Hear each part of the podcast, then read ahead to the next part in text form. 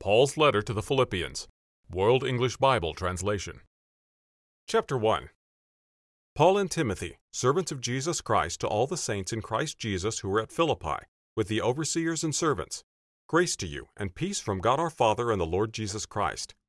I thank my God whenever I remember you, always in every request of mine on behalf of you all, making my requests with joy for your partnership in furtherance of the good news from the first day until now being confident of this very thing, that he who began a good work in you will complete it until the day of Jesus Christ.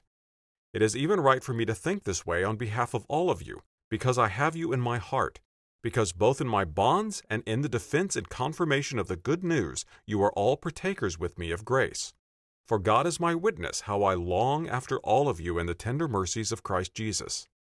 This I pray, that your love may abound yet more and more in knowledge and all discernment so that you may approve the things that are excellent, that you may be sincere and without offense to the day of Christ, being filled with the fruits of righteousness which are through Jesus Christ to the glory and praise of God.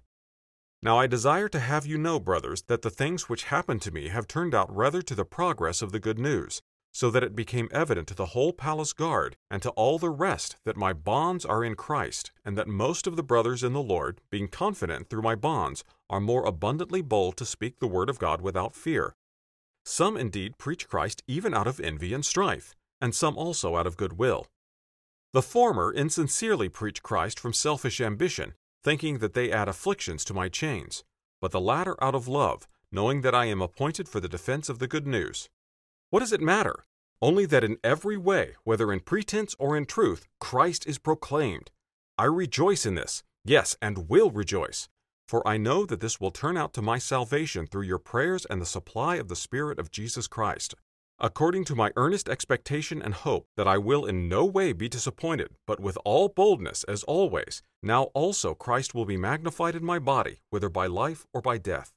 For to me to live is Christ, and to die is gain. But if I live on in the flesh, this will bring fruit from my work, yet I don't know what I will choose. But I am hard pressed between the two, having the desire to depart and be with Christ, which is far better, yet to remain in the flesh is more needful for your sake.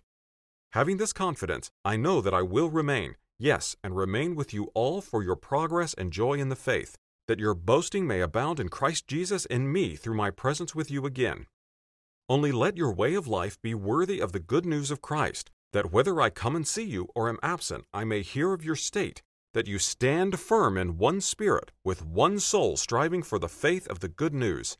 and in nothing frightened by the adversaries, which is for them a proof of destruction, but to you of salvation, and that from God. Because it has been granted to you on behalf of Christ, not only to believe in him, but also to suffer on his behalf, having the same conflict which you saw in me and now hear is in me.